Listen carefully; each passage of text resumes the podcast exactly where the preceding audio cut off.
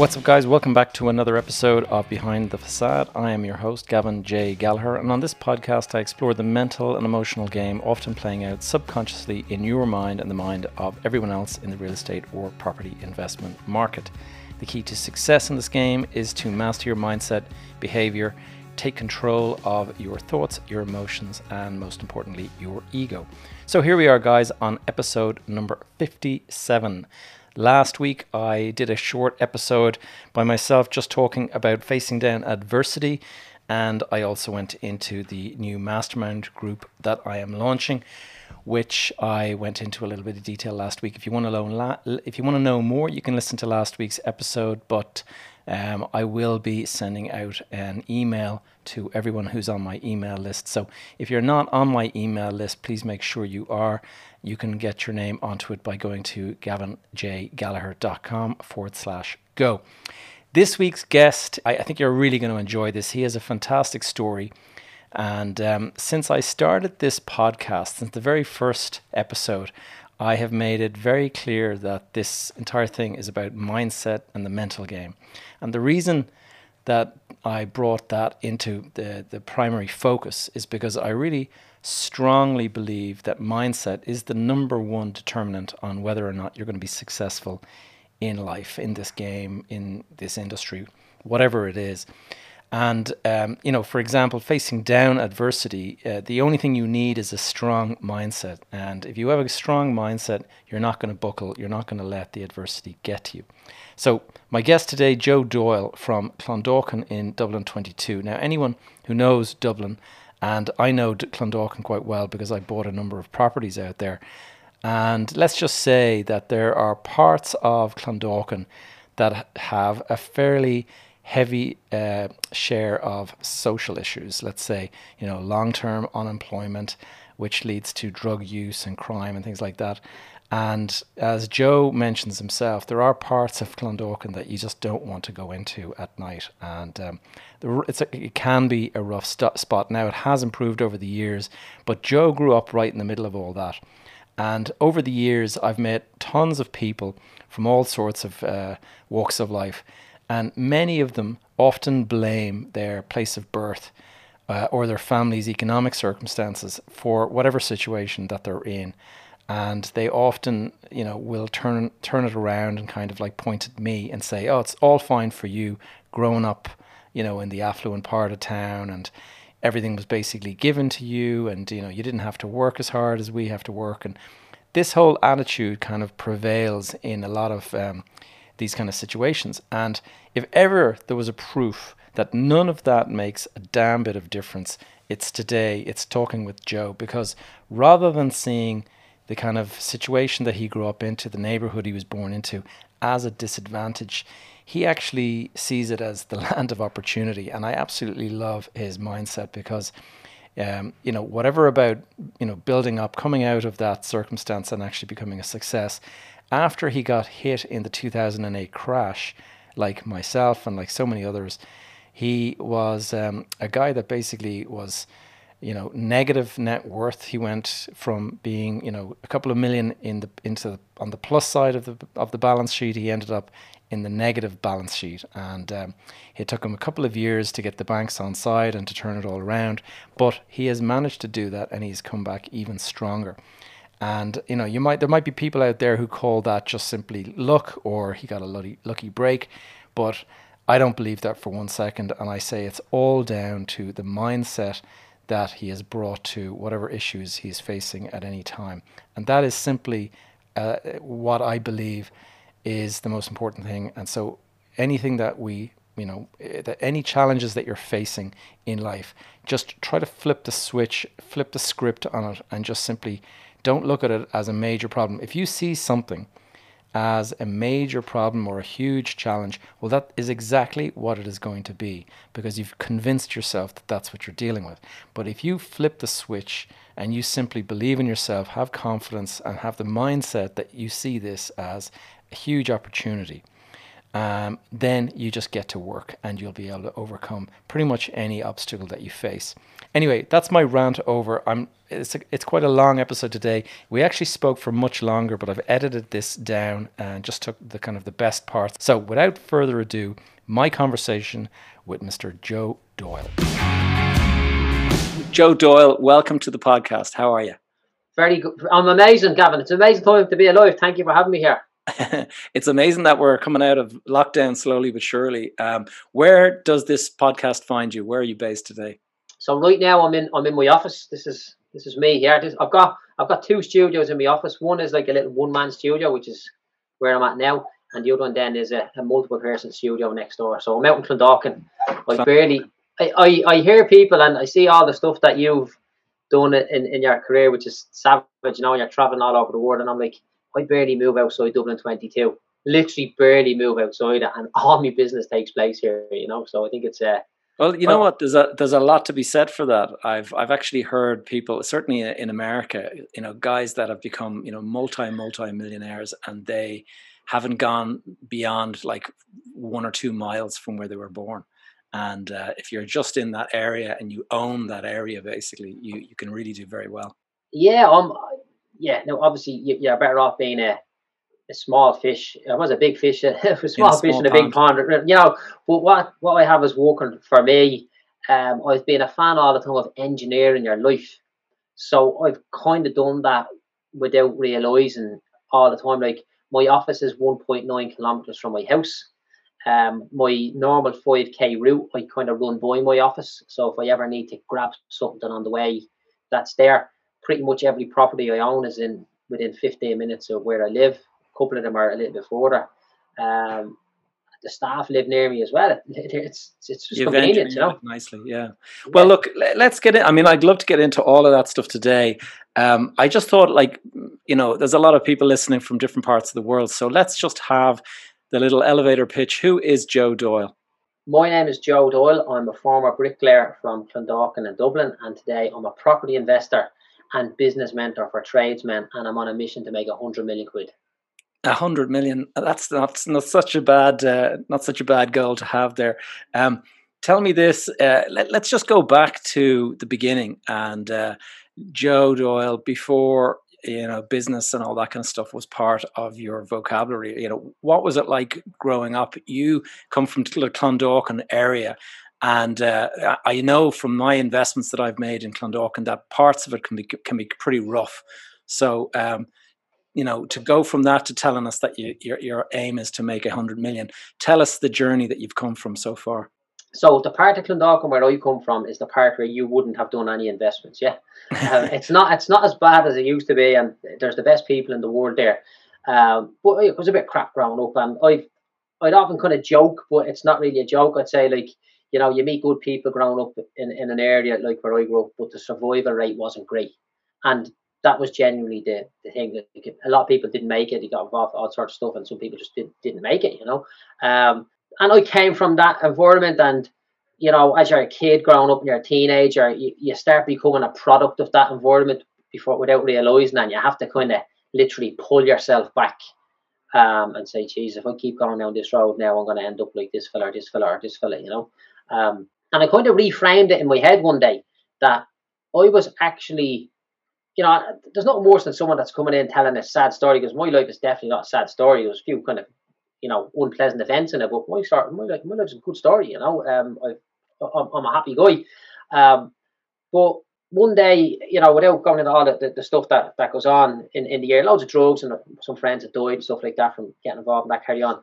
Um, I realised that I was actually growing up in the land of opportunity. My mother would would leave the house. She'd walk to the shops and she'd come back and she'd say, Oh, seeing such a person, he's a lovely fella. I'm like, he's a fucking psychopath, he's not a lovely fella, you know. but she was like, Ah, oh, he's a lovely fella, you know, he's always helping his man, all that sort of stuff. And saying this and everybody's so immersed in their own life that nobody cares whether you succeed or fail. They just care whether you're polite to them and they bump into you on the way to the shop or or whatever. So I realised that I didn't have far to fall. So I was a bricklayer, worked with my dad. Then when I finished my apprenticeship, I realised I didn't want to be a bricklayer no more. So I just knocked that on the head and I just start building one or two houses. You know, they get a little site. Um, I bought my first house when I was 18, and then I bought a little site when I was before I was 19, and I built that. And I've done one house each year for for a couple of years. But did you build this? You built it from scratch, from the ground up um, yourself, or you brought in yeah. mates that had different trades and stuff? Ah, yeah. Like, look, we like there's kind of cement runs through my blood, you know, because I worked right. with my dad since since I was a kid. Like that's that's all that that I knew, and we'd bring lads on. And it'd be kind of like my, my dad ran a kind of strange business. Um, anybody that's from Clondalkin or Ballyfermot, and that would be 50 odd years of age that would work in the building space, they realised there was like loads of lads all around. They were all labourers and tradesmen, and they all kind of floated between each other. There was never a shortage of, of getting men. So you'd go in and you'd take a lad on to do this and that, but we'd be do everything from start to finish, and we'd be walking around the clock. I remember the, four, the first the first house we built, we built it start to finish in eight weeks. Literally worked around the clock, everything. Myself and a couple of mates was great, wow. and and then we realized, well, here, here's the thing. then I realized, okay, let's ring the ESB and get the power on. And they're like, yeah, yeah, no problem. It's going to take 16 weeks for connection. And I'm like, oh my God. So I broke my neck for eight weeks. And now the house has to sit idle for a further 16 weeks. Um, and that was one of the first lessons I learned, and that hard work is not the ultimate goal. It's like being clever and smart and and, and using your head. So uh, that was that. And then we did another deal, another deal, another deal, and just kind of snowballed from there. But I realised that like I, would left school when when I when I done my junior cert, and you know I was, so sixteen or thereabouts. Yeah, I think it was even I was I was less than sixteen because uh, I had to I had to wait for a while to start my apprenticeship because I, I was too young. What happened was um you know, you hear people saying, "Oh, like the teachers told me I was never going to amount that in school." Like, there was none of that with me. Like I, I just couldn't be bothered. Like in school, I was clever enough, but I just couldn't be bothered. I had it in my head that the minute I get my junior cert, I'm out of here and I'm going to be a bricklayer, and that's the best thing in the world that I could ever be. And and that was it. But I didn't need it. A lot of my buddies had left school at the same time. And the reason how I realised that I was growing up in the land of opportunity was because I didn't need a, a, a leaving cert. I didn't need a college degree to blend in. I didn't need a 500k mortgage and 100 grand's worth of cars in the driveway just to blend in. Loads of people were on the labour. People were full term, long term unemployed or permanently unemployed by choice a lot of people that I was kind of hanging out with, they just didn't, nobody bothered. Like, hmm. and then I realized that, well, if I go and do what I'm doing and start to try and create this wealth and I fail, well, I'm just back here with, with a lot of my buddies that have decided that they're not going to start. And I'll just go and rent a house off somebody like me because some of them were then renting houses off me. And I realised that, like, I was like, God help the people out there in the affluent parts. God help the people in Blackrock and Ballsbridge when they're starting out because they have a much bigger mountain to climb than what just have. To, just to stand still, yeah, just to kind yeah. of join. Yeah, it's an interesting way to look at it. All right, yeah. Uh, but I mean, clearly your mindset is different to the mindset of, of, of your friends and stuff that you grew up with. Like, where did that come from? Do you do you was there a light bulb moment when you kind of were growing up? Yeah, you kind of have a few little things that go on in your life that kind of reinforce, you know. So it was it was an in, interesting upbringing when I was there. Like sometimes there was there was money, sometimes there was food, and then sometimes there wasn't. Like, and the fact that you know so many people were growing up with nothing, and everybody around them had nothing, so it was just normal to them. And I can remember like one time I go in and you open the fridge and there's no food there. I'm like, oh, your dad never got paid this week. This is not the way I want my my family to be to be brought up. Um, and these little things ingrained in my head, you know. Um, and there's a few other different things, and basically a few situations of not having what you would class as basic essentials stuck in my head. Um, and I'm like, right, this will not happen with me. And that's what that kind of set me on a path. And then as I got a bit older, maybe 17, 18, I was decided then that I was going to buy buy a property, and that was my way to, to, to create a good life. And then when I seen people around me getting into trouble, you know, with lifestyle choices, getting into trouble with like the guards, going to jail, I said a couple of friends died from drugs and crime and all that sort of stuff. I'm like, hmm, you know, this is not me. And it more cements in your mind that that you're on the right track. And when you hear something tragic happening in your neighborhood, it's a weird kind of thing that you kind of give yourself a pat on the back for distancing yourself that little bit away. more. Yeah, and it's a it's a sad kind of twisted thing to to feel gratitude for your own life when you see something bad happening to, to yeah. someone else, you know. Um, and then even like when properties were getting repossessed on me then later on. Like I was like, you know, there's people out there getting beaten up because of what they're doing. And if I mess up on my deal, I'll just get a letter sent to my house. It's not too bad, is it? When you look yeah. at it like that, you know. Perspective. Um, yeah, exactly. Um, and that was it. It just kind of set me off on a on a particular path. And over time, I basically became an absolute obsessed maniac. Just being honest, to put it politely. Obsessive and, uh, compulsive. yeah, yeah, in, in a in a in a in a, in a good way. way. Yeah, yeah, but it's it's working for me. I know that in 2008, like myself, you went through a rough patch. Tell us just before 2008, so you you were snowballing your your investments. You were building houses, building houses, and what you know what did you get what size did you get up your your first portfolio to? yeah it, wasn't it wasn't that that many to be honest. So what was happening was i was bought i bought the first house and had no money to buy the second house. So the bank would give me um, 80% of the the site cost and 100% of the build cost which meant that the deposit required was a lot lower. So i done that the first time. Then i got a little bit extra in the build cost because i was doing it myself and that was the deposit to go into the second one. So I went from buying a site to buying a site to buying a house with a site to buying a house with a site, and I had ten properties, and then the whole thing just fell down. that was two thousand and eight. Yeah. yeah, yeah, ten okay. properties. Um, there were a couple of them were were, were valuable enough properties. Uh, we had a project on that was going to be worth two and a half million or so, and we finished it. So we are going to have like six million valuation when we finished it. Nice, yeah. Yeah, you know, three million borrowings or something like that. Um, or it was a five million valuation. Um, and you look, there was there was basically two million quid left over. I was I'd started when I was eighteen. I was twenty three. I was like, this is easy. Two million quid every five years. You know, just add it up in your head. And little did we know, then the, the ground opened up and uh, swallowed everyone. Yeah. Swallowed everything. You know. Yeah, yeah. And what people don't realize is that the amount of time that it takes you to deal with these things is absolutely a nightmare. So not only are you spending so much time dealing with this drama that's after going on, but it's taking up all your time and all your creative energy that you would be putting in somewhere else. Yeah. And and you just can't do that. And uh, so what did you do to get yourself out of that? So so what happened was um, we had a couple of properties that were were were repossessed and I'd been kind of trying to find people to help me with this and all because in my head I was like 23 year old bricklayer from Clondalkin. Who do I go to? There's no point in talking to anybody in my family because none of them have a clue. Like, and the the only option was to go bankrupt, but I just didn't want to do that. Yeah, I can relate totally. Yeah, I mean, yeah. I, I, was in the same space. I didn't go bankrupt um, yeah. because of that. Um, that kind of there was just enough of a light at the end of the tunnel that I thought, no, no, I'll, I'll stay. I'll keep going. I'm not going to go and push the button. But I actually spoke to somebody about it. Uh, that's right. how close I got. I gave it some thought, some serious thought. I gave it loads of thought. um, and, and I didn't do it either.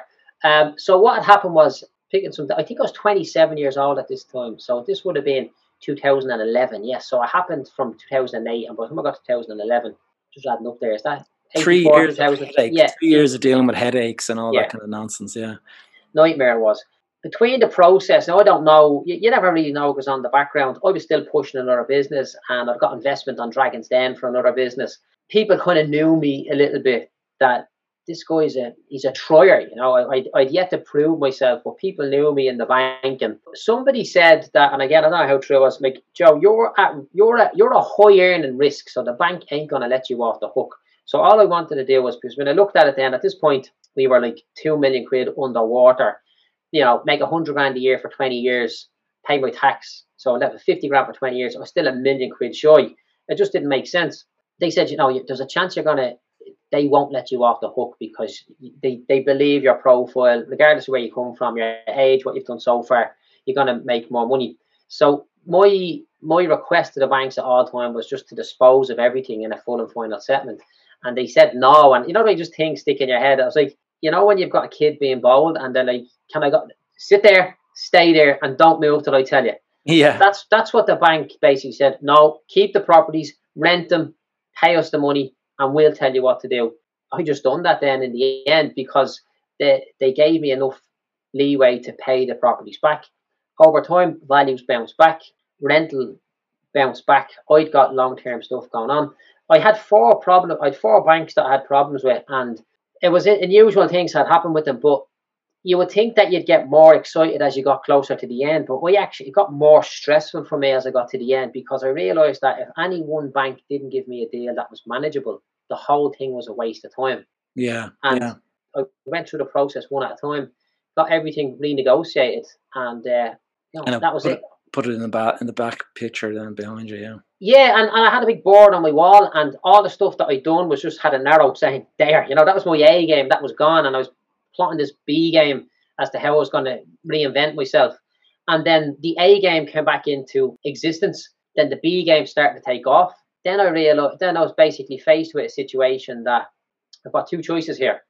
Do I walk away from the property game where I've served my apprenticeship now and I've learned how things go bad and I've learned how to deal with it, or do I go off and deal with something else? Double down. And yeah, and I just went flat out. And, and the, the, again, I just had these little weird visions in my head. Um, I had this advisor. I had two advisors with me, and it just did. They were just. I didn't. They, they, I felt they done more harm than good, and I went into the bank and I said, "Listen, I don't know if these people are doing me more harm than good. So I don't know what they've said to you. I don't know what the process is. Just you know, what do I need to do?" And they said, "Look, we need to get certain bits of information." But I I went and got recommended to another advisor, and this guy was as old school as you can get. And I said, look, I don't want you to advise me. I want you to just be on the end of the phone when you tell me these things. I'm going to ask you questions. So I got the thing over the line. Says, look, I want to pop out and meet you because the, the day was done then. And this is where things started to turn for me. So I went out to meet this guy just purely to, it's like me and you doing some business and then we conclude the business. Gavin, look, I'll pop out you, you know, Yeah. just to say goodbye and say thank you. So um, I went out and he had this big pile of foils. He was working in a home office. And I was like, is all those people in the same situation as I am? And he was he went off and oh let them banks, da da da da da. And I thought, boom, here's an opportunity for me. I've just literally fixed the problem for me with 10 properties. There's about 40 properties there. I could fix all them. And I was like, does the people just want out? Oh, they'd give their right hand if they could walk away and all that. I was like, well, give me the files and let me talk to them. And he wouldn't do that. But it, it sparked an interest in me. And then I started putting myself out there, connecting with other people who are accidental landlords and they wanted rid of the properties. Yeah. So then I start connecting with them, negotiating with the bank on their behalf, um, negotiating settlements and buying the properties. So I basically, that was my next boost. So I learned everything I learned in dealing with the bank just catapulted me onto the next level. And it was, it was a great, So you turned a problem into an opportunity in the end. yeah, yeah, it was good. Like we, we made like, made significant money, like in it, like literally on, on day two. So day one, it was finished.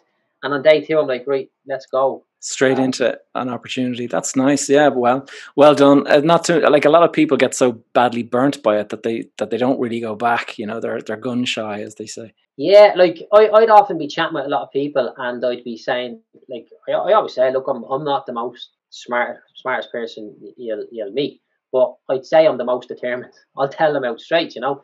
And when I speak with people then that have had banking issues, I, I would put myself up there in in the in the top single digit percent of people who learned how to deal with it correctly because I had I was like, no, look, it's done. It's not happening again. I'm moving forward, and and that that worked for me. And I see a lot of people that like this is 2021 and we're talking about stuff that happened in 2008. So there's still people today that's shook over stuff that happened 13 years ago. That's a lifetime ago, you know? Yeah, no, it's so true. I wanted to go into. Um, I mean, you got yourself out of trouble, and um, and you started now building a portfolio for yourself. You had some interesting investment criteria, which would be quite different to to what a lot of people are looking at. You know, the the, the fancy part of town, you're lucky if you get three percent annual return on your on your capital. You're ta- you were talking about one percent a month, so twelve percent a year, basically. Yeah, that's our starting point that we're looking for. Start. Well- that's your minimum. Yeah, now it's getting a bit tighter at the minute, to be honest, but that's we might have to revise it at some point. But uh, that was my gig, yeah. That's So, so you've really carved out a really interesting niche because you, you can, like, twelve percent. It might be, you know, a kind of a rough part of town, and people might sort of turn their nose up at, at something like that. But actually, the yields that you're getting are phenomenal. You, you can actually double your money over seven years or something like that. yeah, like it does it does come with with with the it does come with the drama, like no doubt, you know. Um There's a bit That- of extra management. Saying, yeah, There is, there is, yeah. And and to be honest, you know, as I go on to my next level, I probably wouldn't do those deals again. But you, you live and learn, and they serve you, and they get you to an. I've got this thing in my head where we go up in layers, and it's it's a pyramid, and that the wider the base, the stronger the foundation. And every layer you go up, the jump is that bit higher, so the earning potential is is that bit higher every time you go up. So Mm. we're dealing with some ropey stuff. Like you know, I, I just give you a laugh there. Like gets a text message one day. My dad's cooking meth upstairs, right? and I'm No like, right, we This don't. one of your par- one of your this is from this is from a tenant. I'm like, right, they don't teach you that in the in the um property manager's handbook. and, and yeah, exactly, you know. And then um, we bought a property one day, and um, gets a phone call. Eh, Joe, we're up here, and um, like there's there's bullets on the ground. I'm like, okay. I was like, what do you want me to do with them? I was like, I don't know, throw them in the skip. Like he said, you want to call the guards? I said, if you call the guards, I says we may move out of that property right now. I was like, just. I said, just bury them in cement and put them in the skip and continue on. And he's like, okay. Then, um, where somebody had hidden something in the property while it was abandoned right. and then we come in and start refurbishing it and all sorts of stuff. But you, you get mad antics going on and all sort of stuff. But at the same time, while you're dealing with people that's on the lower end of the economic scale, once you respect them people, they will have respect for you. of course. And yeah. and, and it's not them people because them people are my people. That's where I've grew up and this is why I I believe I'm, I'm lucky enough to have grown up in the, the land of opportunity, you know. so they accept you as well. Is it, whereas if it was somebody like from from the posh part of town comes in and buys up a couple of properties, they're not going to be accepted. you need to be careful, I think. Yeah, exactly. Um, so like I'll give you an example. We just closed the deal today and we bought two properties next door to each other. Somebody connected me with the guy that was selling them. And he's like, I've got this house and this house, they're next door. I'm like, right, where is it? I'm like, oh, that's a bleeding hellhole down there. I was like, but you know what? My cousin lives on that road, so he'll know somebody that lives there because that's where my, my family's from. I was like, right, I'm happy with the price, I'm happy with the deal.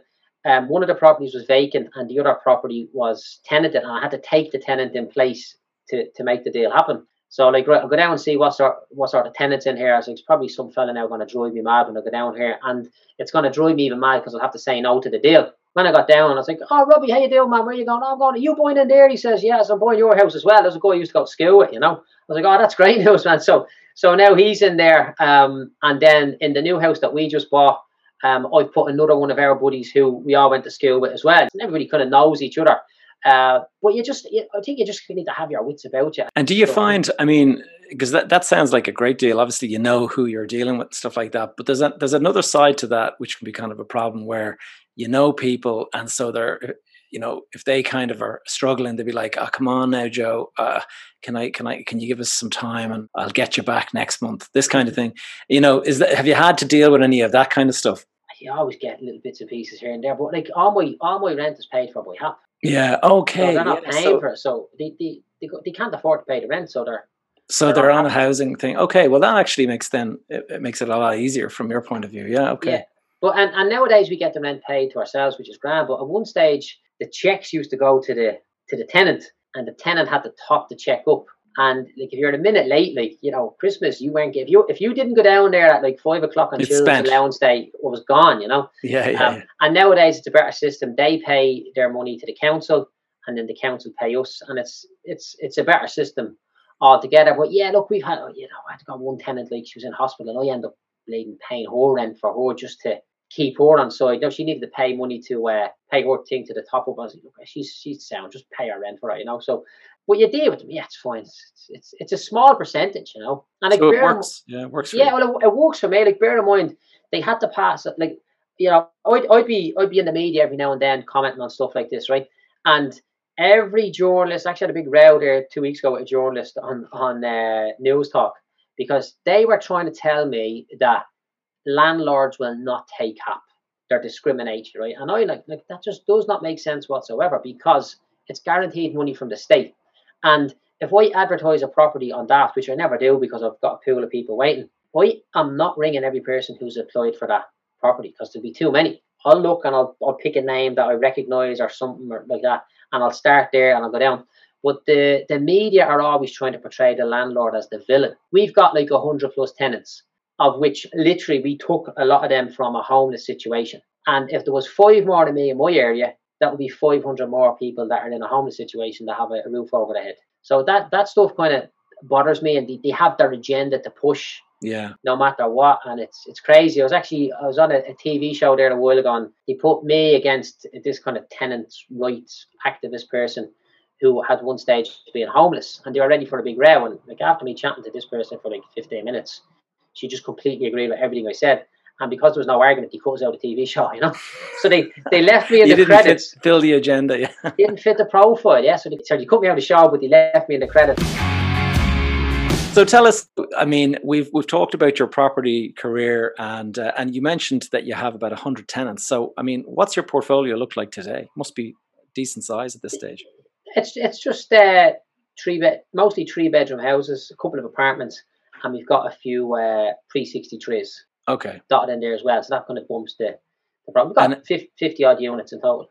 Fifty units, and all yeah. in the in the in the Dublin twenty two area, kind of more or less. 22, 24, 10, Dublin 8, Dublin 3, Dublin 11. But mostly mostly Clondalkin and Tallaght, Ballyfermot, and a couple in Finglas. And and what kind? What's your team look like in terms of size? So basic. So on the property side, there's myself and Paddy and Jane. So Paddy's my my number one guy, and then Jane is is kind of our, our, our joint PA. What part we skipped there is I got I had a building company for ten years. That's what okay. I was doing. Um, I've got a full team of lads that's available you know when we when we need anything done. So we've we've kind of attained a few of them to do do the work. But no, that's that's good enough. I'd say if we took one more person on in the office, we could easily manage a hundred units based on how we we currently do things. And it's Paddy's done a good job of he he looks after that. We, we kind of joke saying like it's upstairs, downstairs. So I'm in my office now upstairs. So I'm up here making the money, and I give the money down to Paddy, and then Paddy multiplies that money by putting into the property deals and. Uh, so he's going out sourcing. Is he is he sourcing property for you? Or what? Look, we're kind of doing that together between us. We're lucky enough that we're, we're attracting so many deals to us yeah, at all times. So we, we didn't have that, but we're noticing now that the pipeline's a bit dry. We've seven more properties to close off. Um, well, actually, be five now because we closed the one I just said there a minute ago, and the other one joining that closed off last week. So we five more properties on that end, and there's not more gone into the pipeline since then. So that's something that we'll have to address sooner right, rather than right. later. And so we're going to get into your your business mentoring business now, which I've been really interested following. You train tradesmen basically on how to run their business. Yeah. So so what happened was, and again, remember I said at the start where I basically just went back in doing for other people with the properties what I'd done for myself. So I decided to leave the, the, the building game after being there for 10 years because I just I had enough of it. Um, and I was picking up a few properties along the way and I was making more money in rent than I was in running the business.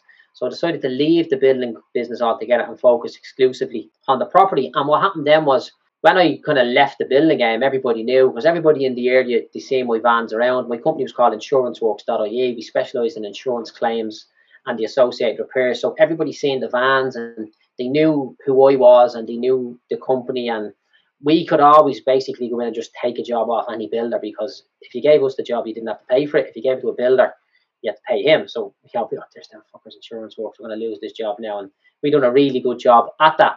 So when I left, I was just more free chatting to other people that I met in the industry about how business has gone and all that sort of stuff. Whereas before, I just never said that to anybody. Because you and wanted I, to protect your business, basically. Oh yeah, absolutely, yeah. So I assumed that everybody had five, six million quid's worth of property, you know, that was running a building company building houses. Surely, if you're building so many houses and extensions and renovations, you'll pick up a few for yourself. And that wasn't the case. And I'd be chatting to lads and oh, I can't get paid. I was like, did you try this? Did you try that? So eventually, just over the course of like a couple of about eight weeks, this thing just started to materialize in my head that like we actually have something that most people do not have, which is a skill set to run a business correctly. Because a lot of tradesmen are struggling. So basically, I set up a, a business mentorship program, um, and that that grew from there. And you know, when you turn on your laptop, Windows pops up, and that's the operating system for your business. Well, I have got an operating system for any small trades business or any construction business that like a dashboard. Yeah, now it's not a physical piece of software like what uh, it's on Windows, but you know it's a whole process. You do this, then you do this, then you do this, then you do this, um, and that's what we do. So now this year, my mission for for 2021 is to get a hundred tradesmen to their first hundred thousand euros in their bank account. Wow, so a lot okay. of lads have never had a hundred rand in their bank, and I've got a board here you call it our beast board. So when you hit your, your targets, you go on the beast board. Uh, so we're just basically getting the guys to hit their targets. Now there's a whole process and a whole program that's that's gone through, but like there's nobody can come anywhere near us in terms of what we have in, in terms of effectiveness because what I'm showing these guys is exactly what I've done to to build a 12 million quid portfolio and we are doing a million quid's worth of work every year on the back of it. So I'm always saying to lads, just look at what I'm doing and copy it. Yeah, yeah. I just show them certain things and uh, they, they, they make it work. Just got on the phone to a guy, got off the phone there earlier to, to a guy, one of my clients, and uh, he's in business eight years and he started with me three months ago. He had 9,000 euros in his bank. That's all he had for as a combination of eight years. And uh, today he's got 36 grand after like two and a half months. You know, so an extra program 36 works. grand. Yeah, yeah. Absolutely, it, it absolutely works, um, and it's great. It's a good buzz. Um, we start off by showing them how they can make 500 euros a day, and then we just we just go from there. So And if they if they achieve that, then they graduate. yeah, exactly. So it's broken down 500 euros a day, and then we've got seven milestones throughout the year. So the year is broken into seven seven week segments, seven seven week segments. Yeah. Um, each time you have to you have to set aside 14 and a half grand, and then the clock goes back to the start again. So if you miss the first one, you're not behind on the second one because it doesn't ca- doesn't make a difference how good you were in the first one. Tough shit, Paddy. You're starting again today, my friend. You know I get you. and and, uh, and it's it's very very effective and it's a very rewarding job for me to do and that's why I'm making all these videos on on social media and outraging people and causing all sorts of hassle. But you're doing great. I mean, uh, you you you shared something in your social media last week, uh, last month that you I think you, you brought in like 84 grand or something like that. I mean, that that's coming close to a million a year coming off of your mentoring business. Yeah, yeah, but no one wants to be close to Ant, don't you? Not they want it. that's the attitude I like. yeah, Can you tell me? I mean, one of the things that I've said right from the start, if you've been listening to my podcast, I said that anyone who's thinking about getting into property, if you're a tradesman or something, you're actually really, really well suited to it because you've got some basic skills and you're going to have a network of mates or you know people that you know that can actually get stuff done. Whereas somebody who's coming from the posh part of town might not have any connections that are trades or anything like that. You know. yeah, and and where I'm at now, right? I'm actually realizing that, which is I've kind of like gone up a step or two from the guy that's starting off, right? But as I look back now, I think I kind of more injured my growth by doing everything myself. Mm, because the money really was to be made in doing the deal and getting the deal over the line and collecting the rent and getting the refinance and getting it back. Whether you paid two and a half grand for the kitchen or you had to go retail at four grand, that really wasn't the deal maker.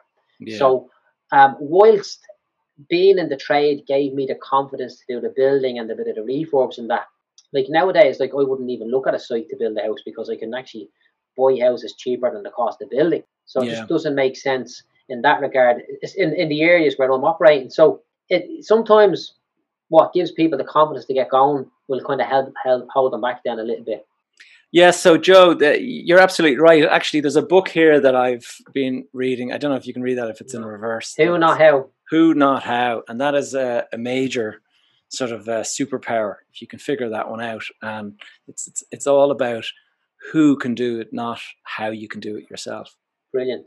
Yeah, because if you can if you can figure out, I mean, that's how you leverage your time is by thinking to yourself, okay, because I suffer from this as well. Uh, you know, whereas I'm thinking, okay, I got to go and do something, and I'll turn on the computer and I'll immediately start trying to do it, and that's the mistake is made right there when you start trying to do it yourself. What you should be thinking is, who is the best person that I could ask to do that? And you focus your time, and I think there's the three price points. There's there's the 10 euro job, the 100 euro job, and the 1000 euro job.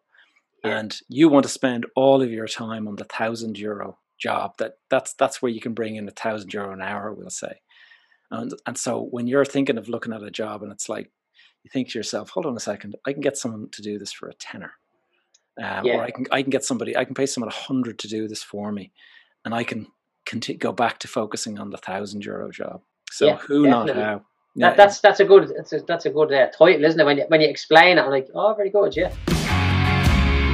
Uh, Joe, I mean, in terms of some of the mistakes that you've seen tradesmen make, I mean, where would you say are the weak, the big weaknesses that tradesmen um, find themselves? So uh, I'm assuming we're talking about like self-employed people, business Yeah. owners here, right? So even if we, I I focus just to kind of answer that question in a roundabout way. I focus specifically on tradesmen because the reason being nobody can compete with me in this space because they just haven't done like we've done like three thousand repairs and three thousand houses all over the country. You've been a Um, tradesman for ten years, so uh, Well, up my whole you've life. had your own business. Yeah, you've had Yeah. your own business for ten years. Yeah, Yeah. So, but what what I do will pretty much apply to almost any business.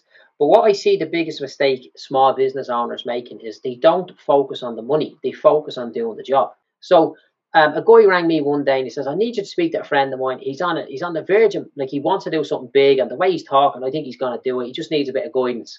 I'm like, "Okay, how much do you want to make this year? A million quid, right? Okay, that means 83 grand a month. That's 20, 21 a week. Da, da, da. So I'll tell you what, let's do a deal here, right? I believe that you can make a million quid in a year if you can make 500 euros in one day. I says it's one o'clock now. Ring me tonight when you're after making 250 quid and tell me how you, you you've done it. Now I'll start that next week, he says to me. I've got stuff to do today. I'm like, okay, no problem. And he left and that was it, right? But that's an example of a guy with a really big plan and speaking to me or somebody like me and thinking that we're going to give him a magic formula. X plus Y equals turns into gold. No, you have to make money consistently starting today. And I find that anybody who's working in in a trades-based business or any any business where they're selling labor, if you can make 500 euros a day in, in a day, it's a respectable amount of money because if you can do it five days in a row, it's two and a half grand. Four weeks in the month, it's 10 grand, which means you have an extra 120 grand in your bank account at the end of the year. And if you can be consistent about that, next year we'll go for an extra 250. But the guys get caught, caught off guard and they start focusing on doing the job. A lot of times they focus on being right rather than being profitable. Your man was late in this morning. I said, Yeah, away. I ran him down that road. And what about the job? I told the client I'd be there tomorrow. I was like, Would I not have been better off to arrive a half an hour late, give the client 50 quid off the job or give them something extra, give your man a bit of a rap on the knuckles and get the job done and make your money? You know, yeah, but you can't be disrespecting the job like that. Well, you're the one, he was half an hour late. You are a day late as a result of how you reacted to him. So I think boys are concentrating more on being right rather than being profitable. Mm-hmm. Yeah. And, and I love the concept of 500 a day because there's no wriggle room.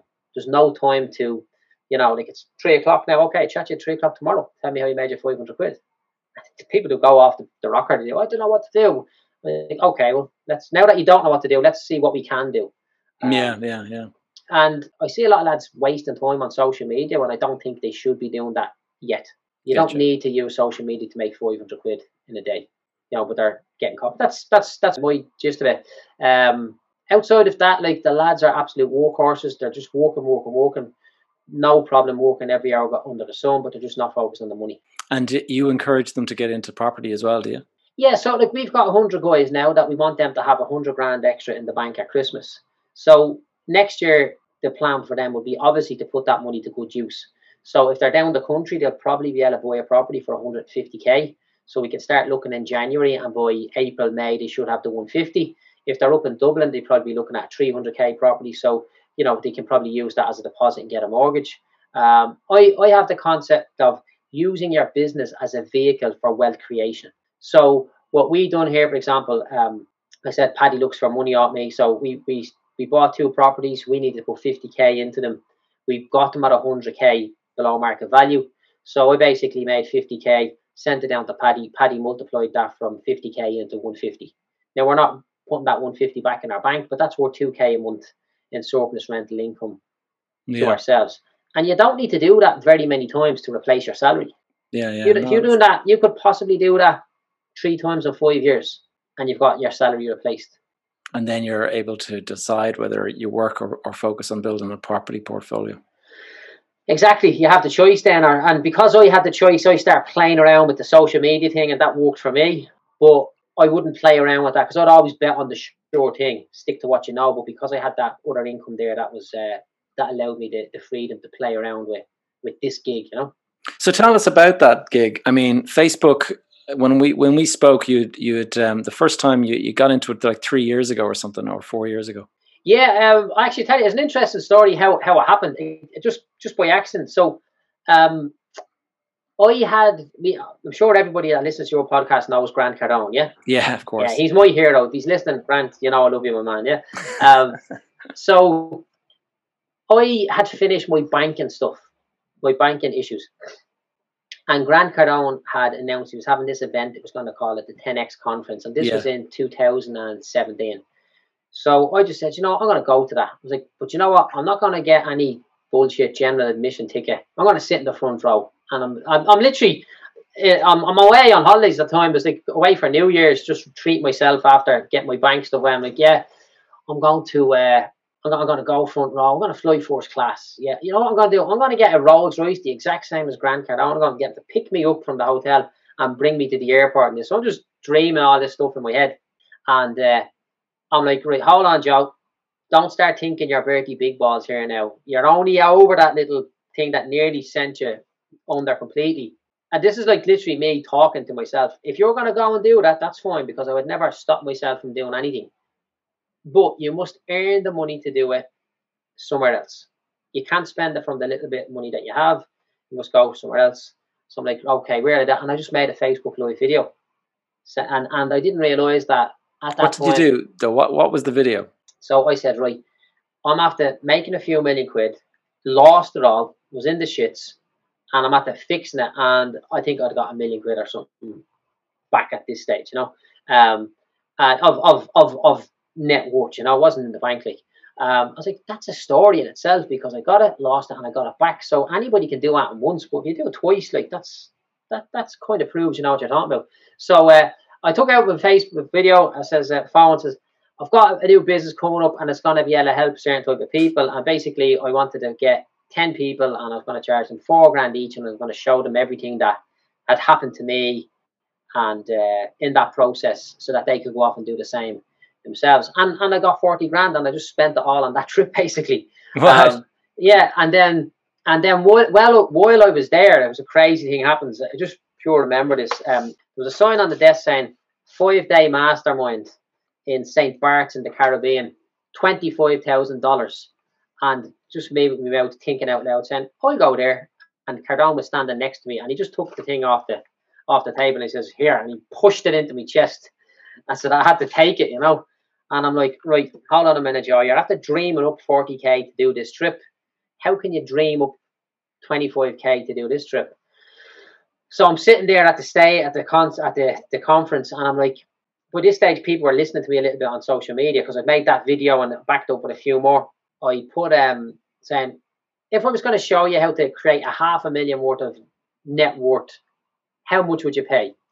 And in my head, it's like if I just show people how to buy their first two houses, that's a half a million. So people are saying all sorts of numbers. And then I said, right, they're all saying two grand, three grand, four grand, right, fifteen hundred quid. So I just literally walked out in the conference, took the phone out, and says, okay, for for twenty people only, fifteen hundred quid. This is what we're going to do. I'm going to take you by the hand and sh- and make sure you get your first two properties. And then the phone started erupting. So literally back out the conference again. And then when you go to a conference and people are leaving all the time, I'm like, what Yeah. the fuck are these leaving? They're paying money to be here. I'm like, I'm squeezing every cent worth out of this. So I went outside and the phone was hopping. I, I basically rang Linda, my missus. I says, Linda, listen, there's people going to be dropping money to the house. Make sure you get their name and make sure you go to the bank at the end of every day because I don't know how much money they're going to drop. And she goes, What's it for? And I, Listen, I can't talk to you. Just do that. And she's like, Okay, no problem. And then I rang Rachel, who was who worked in my office. Same story. Rachel, take the money, and Rachel's in the accounts. There's no invoice issued for these this money. Like, so where am I putting? I like, take the money, put it into the bank. We'll sort everything out when we come back. Okay, no problem. So by the time I got home, I'd like thirty grand delivered to uh, to my office and my house. Was crazy, you know. So then I had to start building the program after that. So you hold on a second. That's brilliant. So you, you, you said it. You made the statement live, and Yeah, you, and you got paid for it, and then you thought, "Oh, let's go and make the program Yeah. now." now I had to make it, you know. But you it. see, what what I was doing was so specific to what what I was telling people I was going to do with them was so specific to what I'd done plenty of times, so I could do it in my sleep. Um, so so that happened. Um, paid for the trip, got the money, paid the trip, made the program, yeah. And then the thing is coming up then later on or whatever else. So I, I kind of magic that money, manifested that money again. And in another twist, because at the point now I'm, I'm nearly thinking I'm Peter Parker, what's his name? What's Superman's name? Peter Parker, Spider Man, Clark Kent. I was like, this is this is real. I can just basically tell the universe I want something, and and it gives it to me. So when I was chatting to Cardone, it's mad how just a couple of words can change the path of your life. You know, I got to speak, I got to sit down and talk to him in his office the next day, and he goes, "You should be on stage with us telling your story." So I thought I'm going to be a guest next year. So my mind went into overdrive. I better put an event on where I can at least say to him when I go and meet him in St. Bart's, "Yeah, look, had 300 people paid to see me," and that'll just kind of cement that. I was like, right, put the event on, sold a load of tickets. Then I'm writing my my speech a few days before the well, a couple of weeks before the thing is starting, and I'm like, I can't go here. I like this is this is I felt like a fraud, right? Because I was doing the the talk, and then the next week I was going to the mastermind with Grant Cardone. And at that point in time, I still owed the bank uh, 120,000 euros. And I had in my bank 120,000 euros. So I couldn't get on the stage and tell people, look what I've done, if I still owed money to the bank because that would be just wrong. And I couldn't go to St. Bart's with no money in my account and hang out with all the gazillionaires because that's just not right either. Here, I need to I need to figure this out what I'm going to do. And I'm just walking around the house and I was so panicked and stressed out, but I actually knew I was going to figure it out. And I'd done a deal a little bit before that, but I didn't realize how much money was in the deal. And I was like, shit, there's actually 130 grand to be made in this deal. So uh, I rang a buddy of mine and says, hey, listen, I'm after making 130 on the deal. I'm not going to get paid for like eight weeks. Do you want to give me 120 today? And when I cash in, you can have the, the 10 grand. Like, so you're going to give me 10 grand just for nothing. I was like, well, you're going to give me 120. He's like, yeah, but that's all. I'm not doing that. And else. Like, no, that's it. Deal is done, properly sold. Oh, yeah, I'll meet you tomorrow. So he was over the moon that he got the the uh, the 10 grand, 10 grand for doing nothing. Yeah. He met me the next day, gave me a check. I went in, cleared the banks, um, stood on stage with a clear conscience, um, telling everybody, look, I, I finished that. And I told them that I just cleared them a couple of days beforehand. And then a big, huge hurricane wrecked the island of St. Bart's. No way. Yeah. And then the mastermind was cancelled. So no the, the hotel was like a thousand quid a night. They gave me the money back. Cardone gave me the money back again. It was never rescheduled. And I had basically, because I'd committed to going to the 10x event, and because I'd foolishly, in my eyes, opened my mouth in front of Cardone to say, I do that, it forced me to perform at a level that I've never actually performed at before. And I've actually done that a few times since. So I'm like, just give me a target and I'm gonna knock it out of the park. I mean, big we've got a wall turned into a whiteboard in this office in here, and we just write all these things on it, and we just make them happen. And it's you know outrageously, they're, they're for me like they're outrageously high targets. Um, it's a superpower. And, and make it happen. You're you're manifesting stuff out of thin air, basically. Yeah. Yeah, it's it's it's magic, you know. And sometimes I say to people that what's after happening, and I think that they think I'm lying. And that's why I write stuff on the board and I put the date that I've wrote on the board and I show them and then they come back a few months later and they can see it there.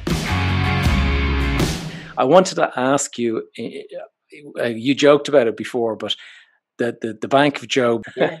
Uh, JIB. You, you have your own um, bank. Uh, so tell us a little bit about that. Yeah, so what we've been doing is we've been borrowing money off individuals and paying them an interest return. So my business model is Gavin wants to throw in 50 grand and my deal is 150 and it's worth 200. I'll line up three Gavins, I'll pay them 12% interest, I'll rent the property out and I'll only pay them, I'll do a 12 month deal with them. So they get like colossal return on their money. And then I'm not making money in the initial 12 months and then I'll refinance that back out. So you um, go to a traditional bank, will you? Yeah, or anybody, you know, we've got like Capital Flow or ICS or Dilosk, you know, and whoever whoever will lend the money. And to be honest, they are slow lending the money these days, you know. Yeah. Um. So we've built this fund up. So I've basically got like one and a quarter million euros in my back pocket at any given time, and I put it into a deal. And when I put it in, I get it back out, and that allows me to to go fast. And I just lose the first year on on every deal. But like the problem that I have now is that I've got like so many people looking to give me money. And you know, we, we took a break there a minute ago, and I just I just took done a cheeky check on my phone, and I've got like one, two. Like I just I didn't even open this guy's message because he messaged you like just wondering why I. Uh, I'll read it.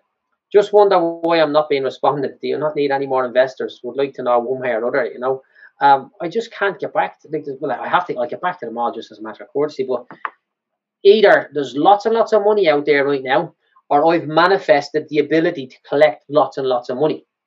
And the amount of money that I'm collecting now, well, the amount of money that I'm getting offered to me now is far greater than what I can actually spend. So if yeah. anybody has any deals and you want to do deals, there's no shortage of money down this end once the deal stacks up. Um, but it, it's just, yeah, I call it JIB, and, and the logo just coincidentally looks looks a bit like JIB, but there's no relation there, you know. well, I'm glad you clarified that. Yeah, yeah. The, uh, but I mean, what, what's I mean? Obviously, in your case, it works from the point of view of if you're collecting 12% a year on your properties, then you can afford to to pay somebody 12% you know interest. Yeah. And uh, obviously if you were going into a different sort of subsector of the residentials whatever it is and, and you were only getting 6% well then obviously that's not going to work that model. But have you tried anything like property bridges or any of these? You know those the websites that uh, do peer-to-peer lending. Yeah like I, I borrowed i borrowed a loan before off of um linked finance I just tried it and the I, I basically I was buying a property to flip on and I tried linked and they loaned the company money. So uh, I just bought the property and kept it then. I didn't flip it on and I just paid the loan back. But I seen property bridge and stuff like that. And to be honest I'm probably going the long way around it there in what I'm doing here and it's possibly distracting me. But the people that I initially was borrowing the money from they were all my clients anyways this just started off as like a, an off the cuff conversation with like like 200 clients and one guy goes why don't we all? What happened if we all gave Joe five grand? How long would it take him to to double the million? And, and the answer was like about eight damn months in the end when we when we went through it, you know. Was like, nah, listen, all you fuckers shouting at me for five grand, get get a grip, you know. Um, but it, it gathered momentum, and then we we done a couple of deals, and see the way we're chatting about having the confidence to go up. The first deal we done, I had the money in the bank to do the deal.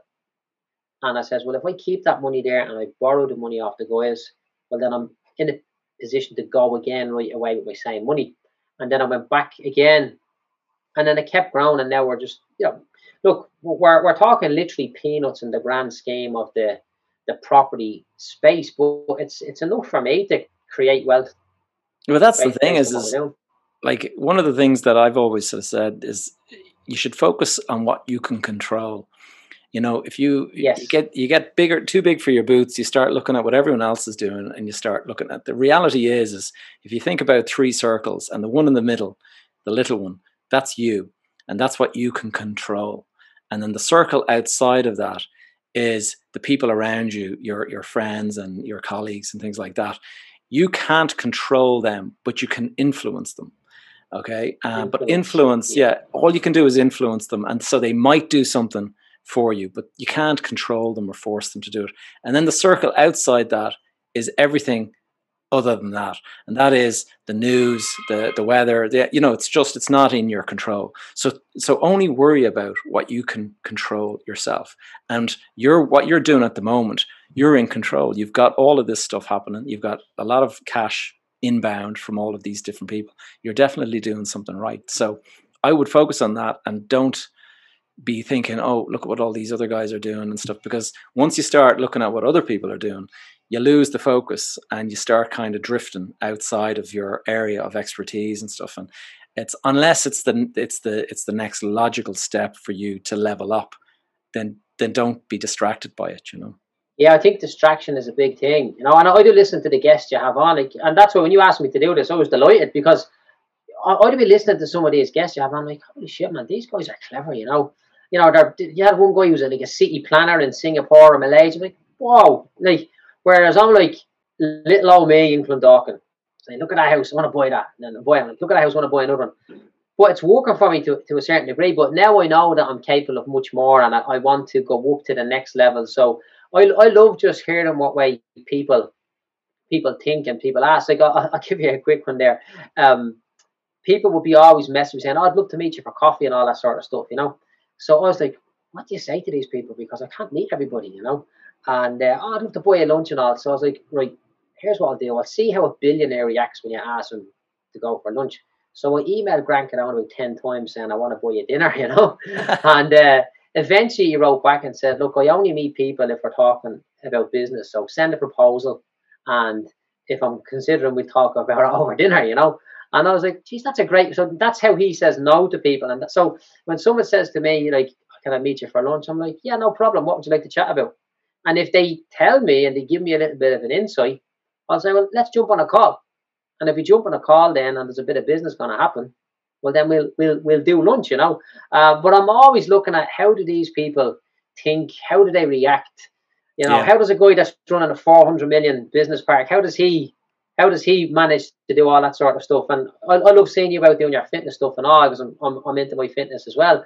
Uh, but it's those little things as to how people react um, with dilemmas. I think is good because I didn't have much of a kind of a, a positive business influence in my life growing up Mm-hmm. um, at the level that I want to go to. And you don't know how to handle these things until you see somebody else handling them. Um, I, I do say to people that I've done three apprenticeships in my life. The first one was from 16 to 20 when I was a bricklayer.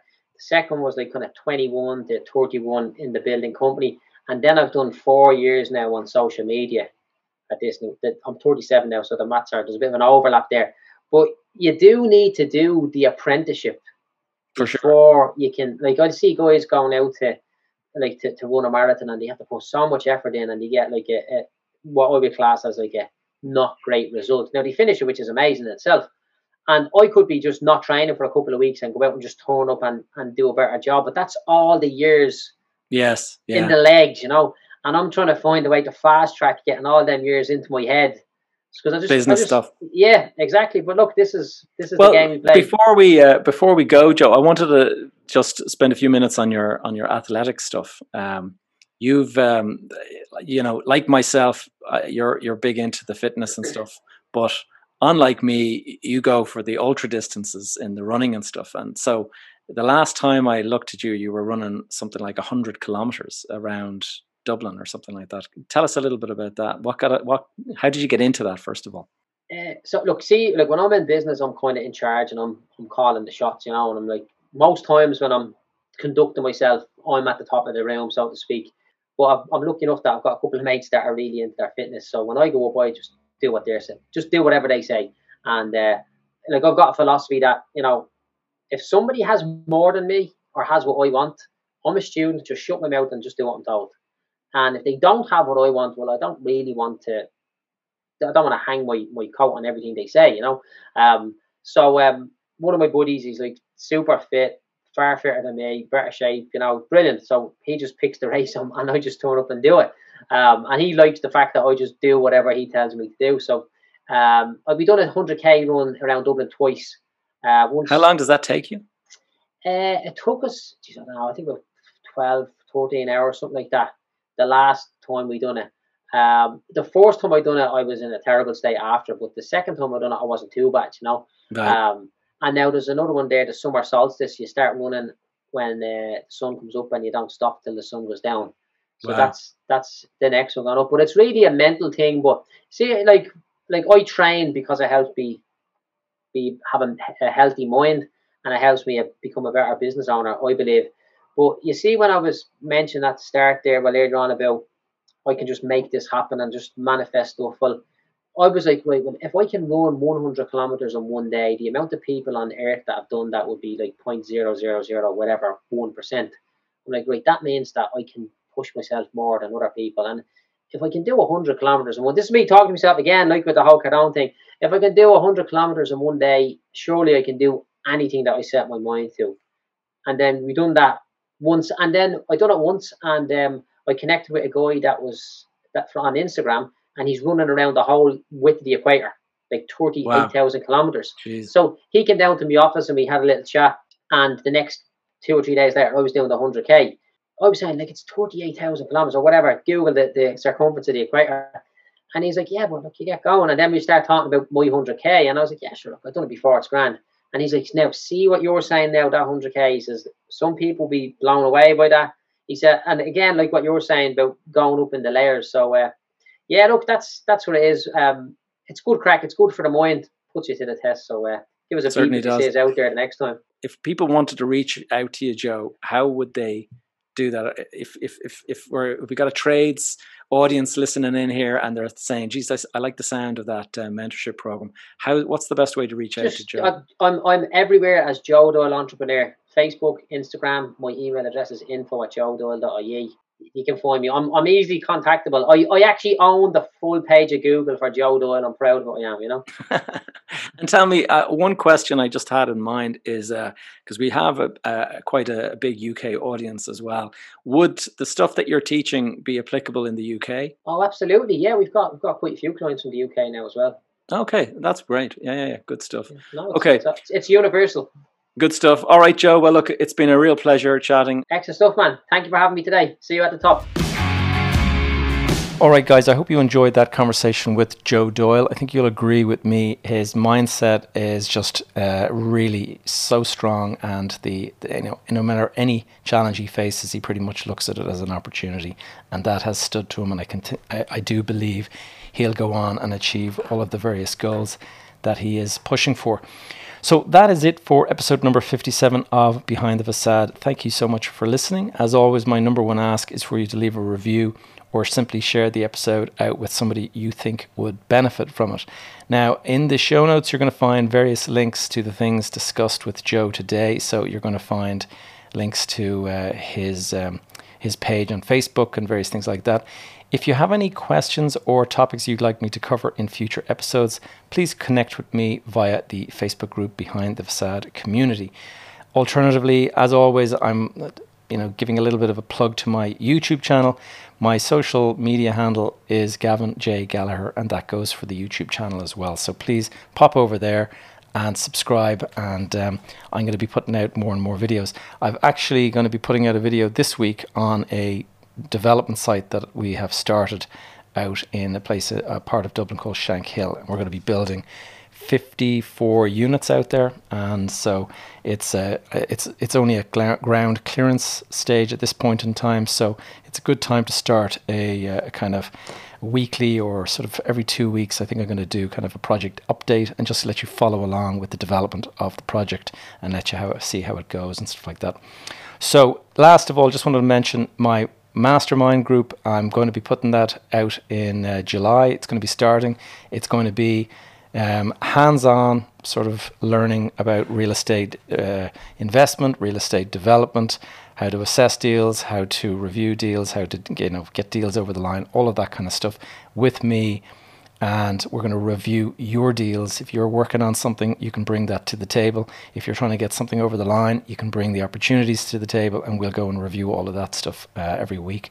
And um, if you're interested, if that sounds like something you'd like to do, if you'd like to kind of work alongside me on some of these things, then please um, connect with me. Let me know that you'd like to be in. A few people already have. It's going to be very limited numbers. I'm only going to be taking on 15 at the most because I want it to be a tight group where I know everybody by their first name and I know about their projects. And I can't do that if it's kind of huge numbers of people involved. So if that sounds of interest, please connect with me and make sure, as I mentioned earlier, that you're on the email list so that you can get updates for that mastermind group because I'm going to be putting a link out to that um, course um, to go and sign up for it um, via the email. So you'll find that by adding your name on the list www.gavinjgallagher.com forward slash go. All right, folks, it's been a good weekend and I hope you're all having a good one, and I'll see you again next week.